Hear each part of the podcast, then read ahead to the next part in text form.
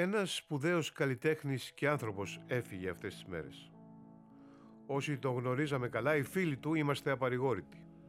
Στο προηγούμενο επεισόδιο, φίλες και φίλοι, ακούσαμε τον Γιώργο Κοτανίδη να μας μιλά για τη δημιουργία του Θιάσου Ελεύθερο Θέατρο, αλλά και για τα γεγονότα που εκτελήχθηκαν στην πρώτη του παράσταση, στην πρεμιέρα. Σήμερα θα μιλήσουμε για την τέχνη του θεάτρου κατά την περίοδο της Χούντας, αλλά και για τόσα πέρασε φυλακισμένος και τα όρια της τέχνης επίσης.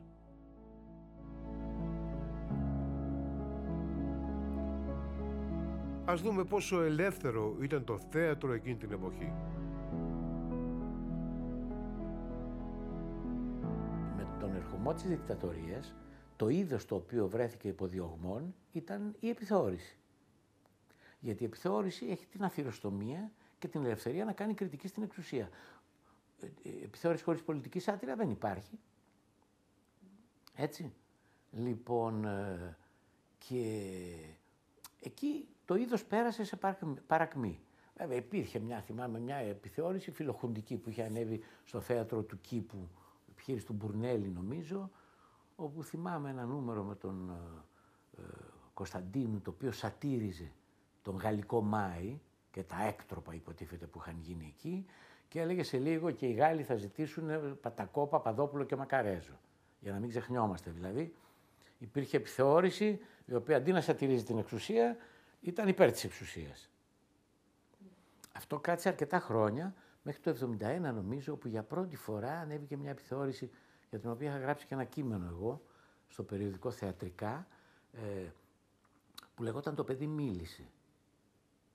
Και εκεί είχαν περάσει στοιχεία της, της, της άτυρας, της πολιτικής κριτικής. Ήταν ο Αλέκος Ολιβαδίτης, η Ρένα Ντόρ, ήταν ένας εξαιρετικός θίασος, μεγάλος θίασος, ε, όπου υπήρχε το στοιχείο της πολιτικής άτυρας. Θυμάμαι ένα νούμερο που έκανε η Ρένα Ντόρ, πάμε για ύπνο Κατερίνα, που θέλαν όλοι, ήταν το τραγούδι της εποχής τότε, που θέλαν όλοι να την αποκοιμήσουν. Και αυτή έλεγε διάφορα, το οποίο η Κατερίνα την παρομοίαζε κανείς με τη δημοκρατία, ας το πούμε. Υπήρχαν δηλαδή. Και εγώ είχα γράψει ένα άρθρο τότε που λέγονταν Το παιδί μίλησε, όπως ήταν το τίτλο, τη, τη γνήσια γλώσσα της επιθεώρησης. Τότε λοιπόν ξεκίνησε ξανά η επιθεώρηση και βέβαια μας έβασε και μα τον γκάζι, το οποίο το είχαμε από την αρχή.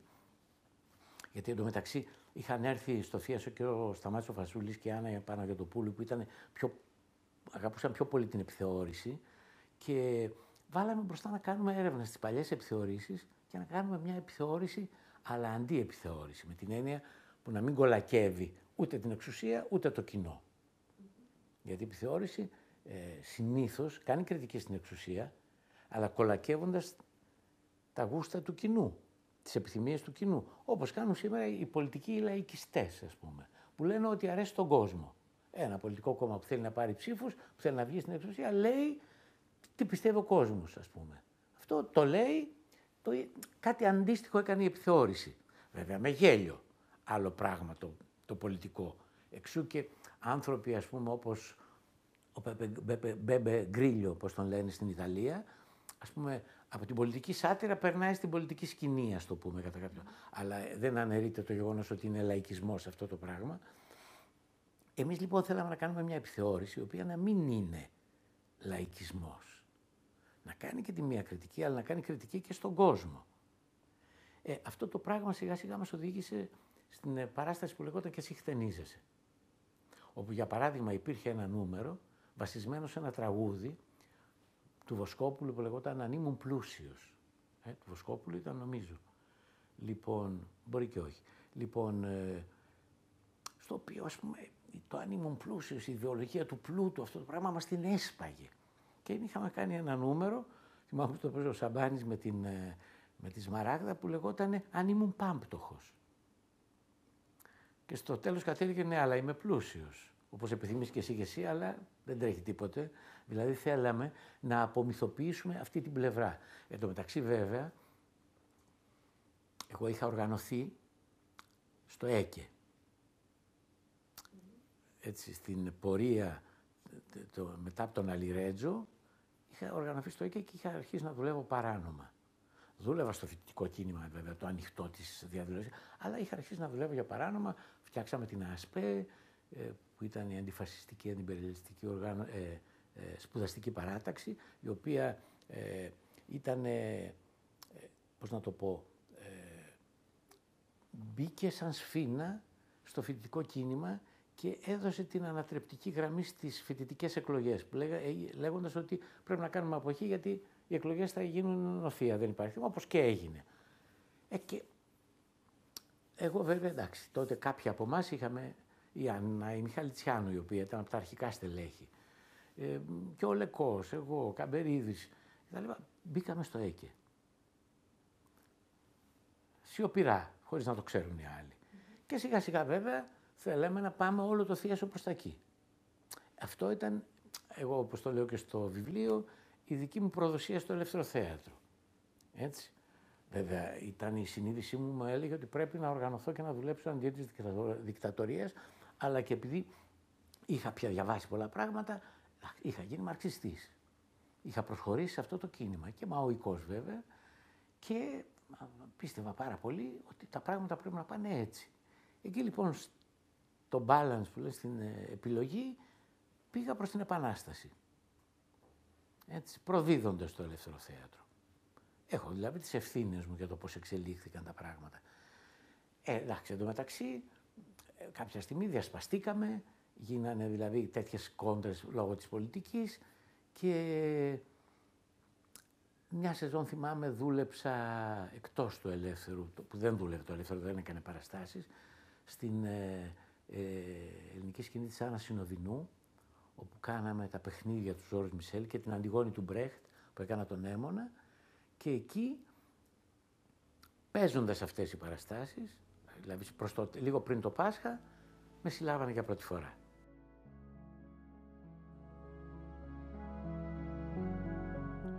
Ο Γιώργος ε, Κοτανίδης είχε συλληφθεί στη διάρκεια της δικτατορίας λόγω της αντιστασιακής του δράσης.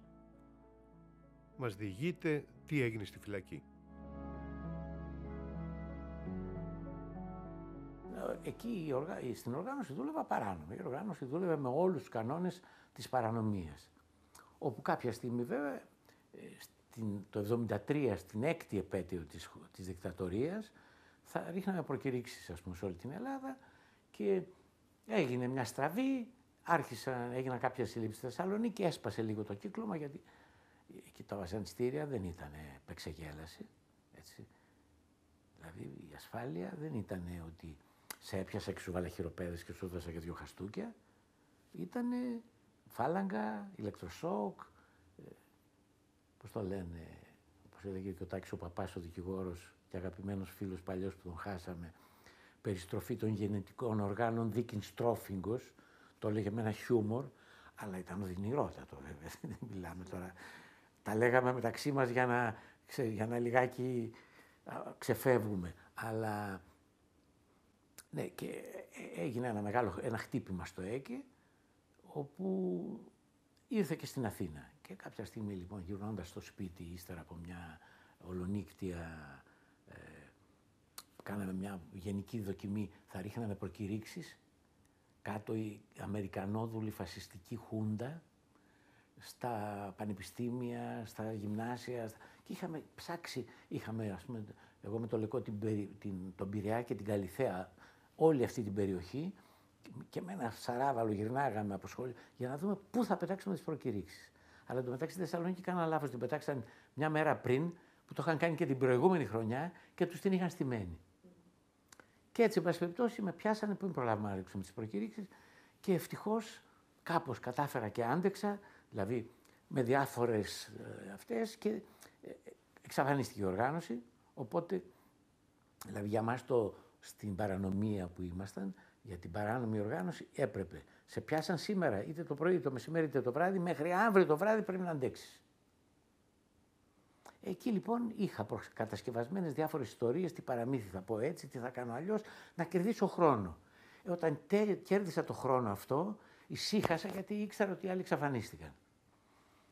Επομένως, εντάξει, πώς το λένε, κερδίθηκε μια, μια, μια μάχη εκεί πέρα. Ε, εντάξει, πέρασα 1,5 μήνα στην ασφάλεια με, όλα τα, με όλες τις περιποίησεις των ασφαλιτών και τις ανακρίσεις κτλ. Και, και μετά μας μαζέψαν όλους μαζί που είχαν, είχαμε συλληφθεί Αθήνα Θεσσαλονίκη και βασικά τα παιδιά από Θεσσαλονίκη και μας στείλαν στον Κορυδαλό, στον Ανακριτή και μετά στον Κορυδαλό. Όπου εκεί, εντάξει, εκεί βρέθηκα, εκεί έλεγα πότε θα πάω στον Κορυδαλό να δω γιατί η ασφάλεια ήταν πολύ οδυνηρό, απομόνωση. Στον Κορυδαλό έλεγα θα πάω να γνωρίσω τους παλιούς κομμουνιστές για τους οποίους έτρεφα μια απίστευτη έτσι, προσδοκία. Θεωρούσα ότι θα ήταν όλοι Άγιοι. Δεν ήταν, για να είμαι ειλικρινής, Μερικοί ήταν βέβαια. Ο Μίτσος ο Παρτσαλίδης, ας πούμε. Ήταν μια συγκλονιστική προσωπικότητα.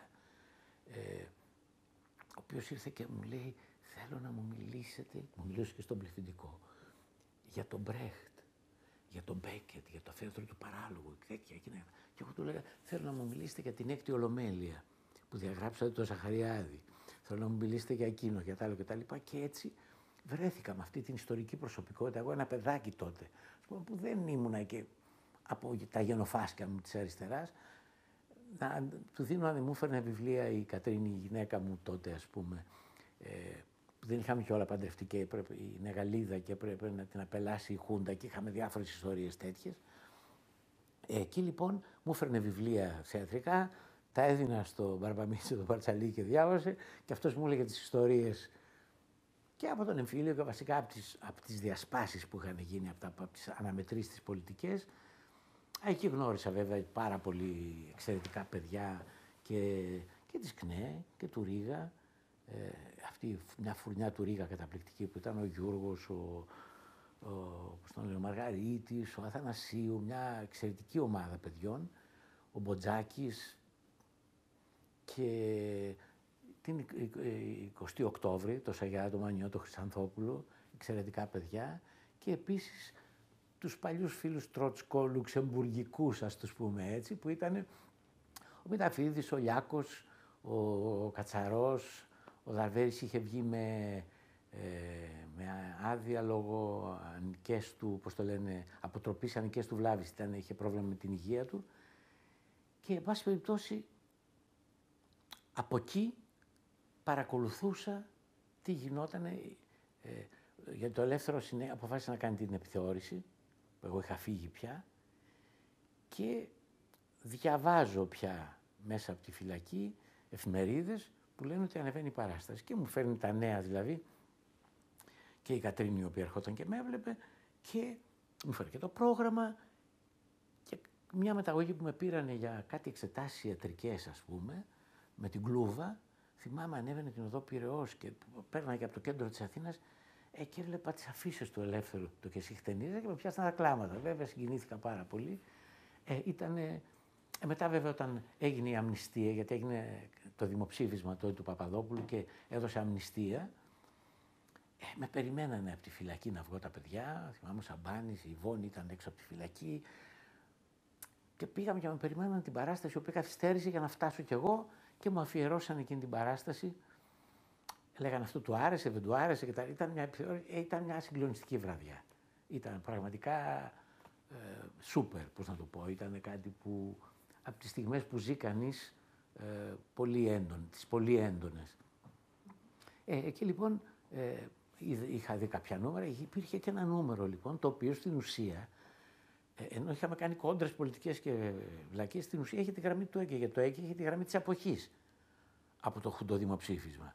Γιατί έλεγε τι χουντό, τι δημοψήφισμα. Αφού τι και να ρίξουμε, θα βγει η Χούντα, θα βγάλει η Χούντα αυτό που θέλει. Ήθελε να κάνει ο Παπαδόπουλος να αλλάξει, να, να κάνει δίθεν δημοκρατία, να γίνει αποδικτάτορα πρόεδρος της Δημοκρατίας. Και να κάνει μετά και εκλογές αλλά Τούρκα, γιατί στην Τουρκία είχαν τέτοιου είδους νόθα συστήματα. Εκεί λοιπόν είχαν ένα νούμερο που θυμάμαι ο Μίμης, ο Χρυσομάλης, ο οποίος έβγαινε στη σκηνή, ήταν τρεις κάλπες και είχε μια, πώς το λένε, είχε το ψηφοδέλτιο, πήγαινε στη μία, πήγαινε στο άλλο, το έκανε λίγο σαν χορευτικό, σιωπηλώνο νούμερο και στο τέλος το ψηφοδέλτιο το έκανε σαν έτσι, από αυτά τα αεροπλανάκια αυτά, και το πέταγε. Στην ουσία ήταν γραμμή αποχής. Έτσι. Αλλά όταν τους, την έπεσε η ασφάλεια, τι, τι σημαίνει αυτό το νούμερο, είπαν ε, ε, κέντρο, δεξιά και αριστερά, ας πούμε, και το πετάμε έξω. Θέλω να πω, βέβαια πραγματικά η παράσταση αυτή ήταν εξαιρετική. Ε, και στη διάρκεια αυτής της διαδικασίας μου πρότειναν τα παιδιά να ενταχθώ πάλι στο, θέα, στο θίασο και ενωθήκαμε πάλι ε, και μετά από το... Εν τω μεταξύ παντρεύτηκα κι εγώ κάποια στιγμή. Ε, είχαν έρθει περισσότεροι από τη φυλακή στο γάμο και φυσικά, τα παιδιά ήταν τότε στη Θεσσαλονίκη και παίζανε και πήγαμε μετά στη Θεσσαλονίκη. Ήταν μια κατάσταση πάρα πολύ συναισθηματικά έντονη. Ε, και μετά βάλαμε μπροστά την κόλφο. Το μια ζωή γκολφο. Ε, ε, η παράσταση στην γκολφο ήταν πραγματικά ένα πολύ ψηλό επίπεδο καλλιτεχνικό. Εκεί το πολιτικό, το πολιτικό στοιχείο ήταν δευτερεύον. Αλλά ε, στη διαδικασία των, προ, των προβών έγινε το μεγάλο χτύπημα του ΕΚΕ και μας πιάσανε, μας πιάσανε πάρα, πολύ, πάρα πολλούς μαζί, γιατί εντωμεταξύ ε, είχε γίνει το Πολυτεχνείο. Όπως το Πολυτεχνείο, εμείς που ήμασταν το ΕΚΕ και κάποιες άλλες ομάδες, ε, είπαμε ότι δεν πρέπει να συμμετέχουμε στις εκλογές του Παπαδόπουλου. Που είχε βάλει το Μαρκεζίνη και θα γινόταν εκλογές όπου θα γινόταν και βουλή εκλεγμένη υποτίθεται. Και τα περισσότερα κόμματα είπαν ναι, να συμμετέχουμε. Είχαν διψάσει βέβαια να γίνουν όλοι βουλευτές, να ξαναμπούν στο παιχνίδι.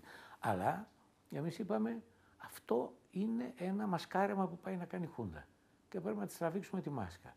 Και δουλεύαμε στη γραμμή του να τους ξεσκεπάσουμε. Αφήσαν λοιπόν αναγκαστικά κάποιες ελευθερίες, τις οποίες εκμεταλλευτήκαμε. Έγινε η κατάληψη του Πολυτεχνείου, γίνανε όλα αυτά. Εσείς ήσασταν και μέσα στο Πολυτεχνείο. Ήμουνα μέσα στο Πολυτεχνείο, ναι, ναι, ναι. Ναι, μέσα και έξω θέλω να πω, βγήκαμε έξω να κάνουμε τη μεγάλη διαδήλωση που έγινε το απόγευμα ε, της 17 Νοέμβρη, μαζί με τους οικοδόμους κλπ. κλπ μια πολύ μεγάλη διαδήλωση που ξέσπασαν τα επεισόδια ε, και εκεί, για να είμαι ειλικρινής, εκεί κατάφερα και έφτιαξα δύο μολότοφ, κλέβοντας βενζίνη από αυτοκίνητο, ένα λάστιχο από εδώ και δύο μπουκάλια από εκεί. Και ήταν σημαντικό για μένα γιατί πέτυχα και ένα το, το, το θωρακισμένο με τη μία και την άλλη με βάλω στο κυνήγι βέβαια και εξαφανίστηκα. Και να πω ότι εκεί μας είχε δώσει το Αλάμπρα, ήταν ο Νίκος ο Κούρκουλος, έτσι, και τον μνημονεύω πάντα γι' αυτό.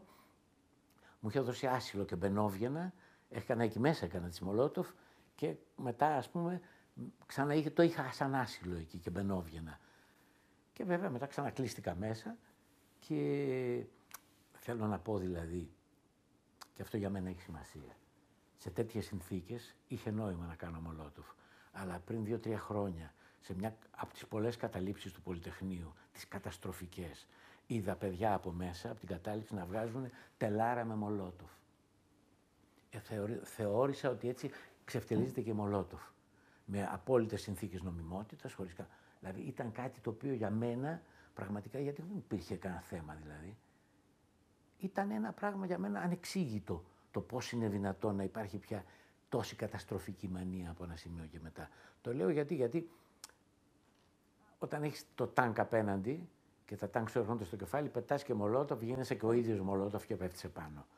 Εκεί λοιπόν μου λέω, α, το ξεφτυλίσαμε το πράγμα σαν σκέψη.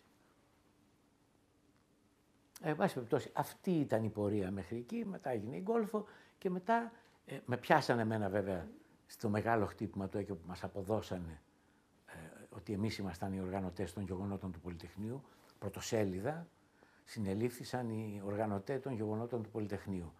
Εμείς αυτή την τιμή Τη δεχόμαστε, όχι όμως ολόκληρη δική μας, το να πω και άλλοι είχαν αυτή τη γραμμή και βέβαια όταν ξέσπασε το Πολυτεχνείο όλα τα παιδιά της ΚΝΕ, η του Ρίγα, οι αυτοί που δεν είχαν τη γραμμή να γίνει το Πολυτεχνείο, η κατάληψη, και που εν συνεχεία η ΚΝΕ την, κα, την κατήγγειλε ως προβοκάτσια. Τα γνωστά αυτά, εν πάση περιπτώσει. Ε, τα παιδιά όμως της βάσης των, της ΚΝΕ ή του, του Ρίγα ήταν μέσα, στα γερά. Έτσι.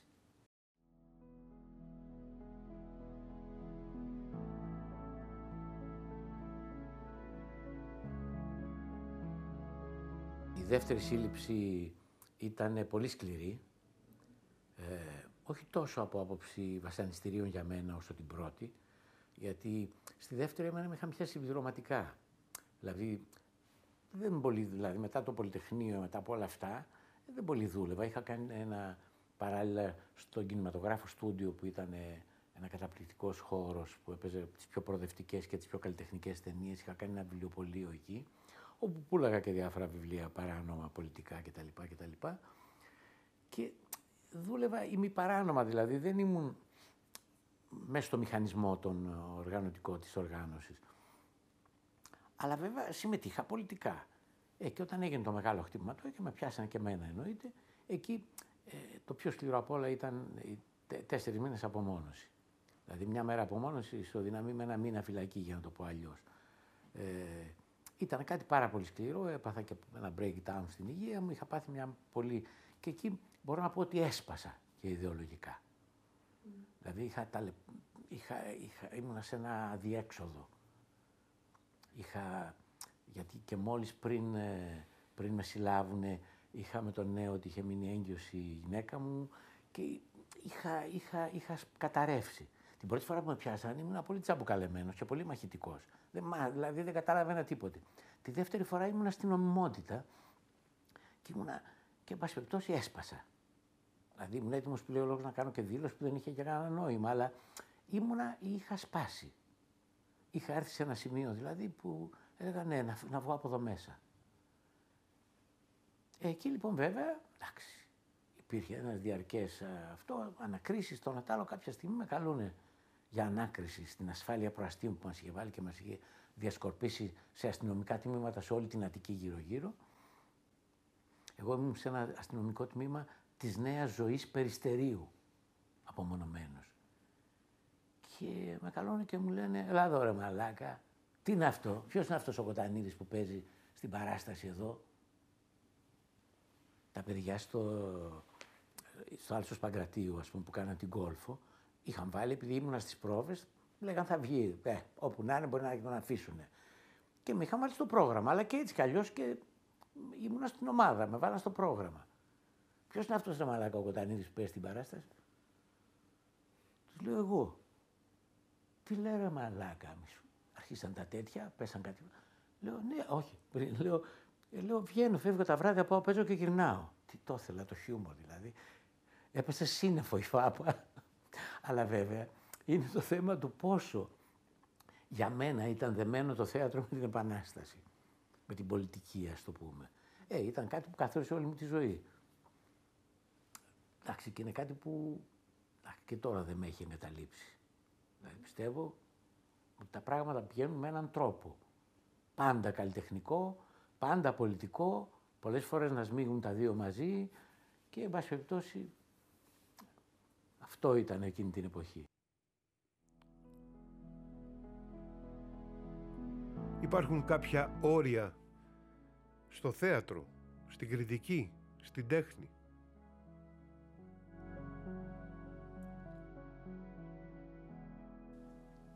Σέβομαι το θρησκευτικό συνέστημα των άλλων. Αν όμως έχω να σατηρήσω την Εκκλησία, θα το κάνω χωρίς καμία επιφύλαξη. Δεν θα κάνω ένα έργο να προσβάλλει το, ε, το θρησκευτικό συνέστημα των άλλων έτσι για να το κάνω, για να κάνω θόρυβο και να μαζέψω πελατεία, γιατί πολλές φορές πολλοί καλλιτέχνες προσβάλλουν το κοινό αίσθημα για να γίνει ντόρος.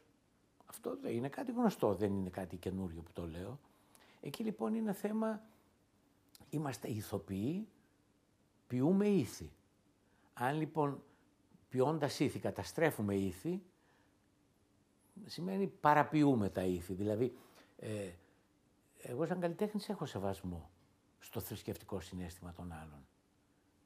Όμως, αν έχω να πω κάτι ουσιαστικό, για τη θρησκεία, θα το πω. Θέλω να πω δηλαδή, όποιος δεν θέλει να δει, και εδώ είναι το κλειδί, όποιος διαφωνεί με, με, με ένα εργοτέχνης, να πάει, πάει να το δει. Όποιος διαφωνεί, ας πούμε, με μια παράσταση ε, ιερό και θεωρεί ιερός, να μην πάει να τη δει. Δεν μπορεί να με εμποδίσει εμένα να πάω να τη δω. Ούτε εμένα να την κάνω. Θα με κρίνει η κοινωνία, η κριτική, αυτοί που θα τη δουν και η ιστορία. Και αν είμαι βλάσφημος θα μου το πούν. Κανένας όμως δεν έχει δικαίωμα να, να μου σταματήσει βία την παράσταση. Και εδώ είναι να μπούμε στο κανάλι της βίας. Έτσι. Γιατί, γιατί ε, τα αρκετά τελευταία χρόνια, μέσα από πολλές δίκαιες αντιδράσεις, όπως ήταν αυτή με τη δολοφονία του Γρηγορόπουλου, έτσι, έχει αναπτυχθεί μια κουλτούρα βίας, η οποία δεν έχει κανένα νόημα από ένα σημείο και μετά. Δηλαδή η ιστορία της κερατέας που ξυλώνανε τους δρόμους, που κάνανε... Γιατί, γιατί κανείς δεν ήξερε τι ήταν το σωστό και τι ήταν το λάθος. Δηλαδή παράγει η κοινωνία μας σκουπίδια. Δεν μπορεί να τα φάει, να τα φάει. Να τρώει ο καθένας τα σκουπίδια του ή να τα κάνει ό,τι θέλει ο καθένας. Δεν γίνεται να είμαστε τόσο. Είμαστε μια υποκριτική και τυφλή κοινωνία. Όπου δεν θέλουμε. Έχουμε όταν το παιδί μας, ας πούμε, μπλέξει με τα ναρκωτικά, θέλουμε να ξεμπλέξει. Και να πάει στον οκανά και να πάει. Ναι, αλλά στη γειτονιά μας δεν θέλουμε οκανά. Είμαστε μια πολύ κακή κοινωνία ως προς αυτά. εθελοτυφλούμε. Και εκεί εντάσσεται, εντάσσονται και τα φαινόμενα της, ε, ε, λογοκρισίας, ας πούμε της βίας λογοκρισίας που μπορεί να μην την κάνει το κράτος, την κάνει κάποιος άλλος για λαγαριασμό κάποιον άλλον. Αυτό είναι απαράδεκτο. Αυτό είναι απαράδεκτο. Δεν γίνεται αυτό το πράγμα να συμβαίνει. Η τέχνη πρέπει να λειτουργεί χωρίς όρια. Οι καλλιτέχνες μπορούν να βάζουν όρια στον εαυτό τους. Και να πούνε εγώ δεν θέλω να το κάνω αυτό γιατί πιστεύω ότι ενώ μπορεί να να υποθούν κάποια πράγματα μπορεί να κάνει κακό αντί να κάνει καλά. Αλλά θα το πω εγώ. Σαν καλλιτέχνης που αποφασίζω να μην ανεβάσω αυτό το έργο, να ανεβάσω κάποιο άλλο. Αν αποφασίσω να το κάνω, το κάνω γιατί πιστεύω ότι πρέπει να το κάνω. Και ξαναλέω, υπάρχουν άλλοι που θα το κάνουν μόνο για λόγους φασαρίας. Επιζητώντας τη φασαρία και μέσα από τη φασαρία να κάνουν εισιτήρια. OK, okay, αυτό δεν μπορεί να το αποτρέψεις. Αλλά απ' την άλλη δεν μπορείς να και το απαγορεύσει.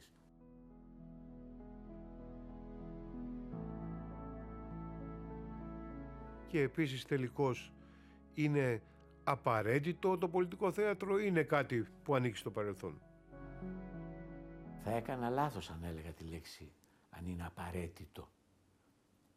Τίποτα δεν είναι απαραίτητο. Όπως δεν μπορώ να, πω, να απαγορέψω το πολιτικό θέατρο, έτσι δεν μπορώ να πω ότι είναι και απαραίτητο. Το θέατρο είναι θέατρο και το πολιτικό θέατρο είναι μια πτυχή του θεάτρου. Έτσι, εγώ πιστεύω στο πολιτικό θέατρο, δεν υπάρχει θέμα. Αλλά το αν είναι απαραίτητο ή όχι κρίνεται από το αποτέλεσμα. Κάθε παράσταση αν είναι απαραίτητη. Δηλαδή μια παράσταση που είναι πολιτική, αλλά μπορεί να είναι χά, μαύρο χάλι. Ναι, γιατί έχω δει πολλές παραστάσεις πολιτικές, έχω δει παραστάσεις πολιτικές, ας μην πω πολλές, που δεν ήταν καλλιτεχνικά σωστές και καλές και δεν μου άρεσαν καθόλου. Άρα λοιπόν, να μην βάλουμε τέτοιο χαρακτηρισμό, να πούμε το θέατρο. Να είναι ελεύθερο, οι καλλιτέχνες Εντάξει, έχει σημασία, πολύ μεγάλη σημασία να, να, να μελετάνε, να μορφώνονται, να βλέπουν ξένες παραστάσεις. Δηλαδή, εμένα με επηρέασε πολύ ο Πίτερ Μπρούκ, ας πούμε, για παράδειγμα. Αλλά μια ταινία του Πίτερ Μπρούκ που ήταν το Μαρά Σαντ. Η δολοφονία του Μαρά, ας πούμε, του, του Πέτερ Βάις, το οποίο το είχαμε δει τότε και μας επηρέασε πάρα πολύ στο ανέβασμα του Αλή Ρέτζο. Ας πούμε, αλλά ε, πρέπει, να, πρέπει να ανοίγουμε τα μάτια μας σε κάθε κατεύθυνση. Αλλά τίποτα δεν είναι απαραίτητο εκτός αν δικαιώνεται από τα πράγματα, από την πράξη. Αυτός ήταν ο Γιώργος Κοτανίδης. Εξαιρετικός ηθοποιός, σκηνοθέτης, συγγραφέας, ξεχωριστός άνθρωπος, πολιτικοποιημένος. Ο Γιώργος μετέφερε την πεμπτουσία της ζωής και της πολιτικής σε αυτό που ήξερε να κάνει καλύτερα. Και αυτό ήταν η τέχνη. Ένα μεγάλο, μεγάλο αντίο.